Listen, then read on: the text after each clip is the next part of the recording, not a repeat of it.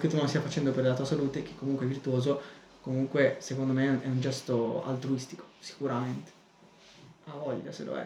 E ti dico, per me è stato facile, ovviamente perché ho avuto, da sin da piccolo sono stato educato così, però chi, chi ama la carne, ama mangiare piatti quasi di carne, ama la cucina, per, e per quella persona il cibo è una parte importante della vita e del godersi la vita, se smetti di farlo per il bene degli altri, se, cioè sei una persona stimabile secondo me, assolutamente. Però È comunque uno sforzo non da poco, cioè, perché uno sforzo non da poco?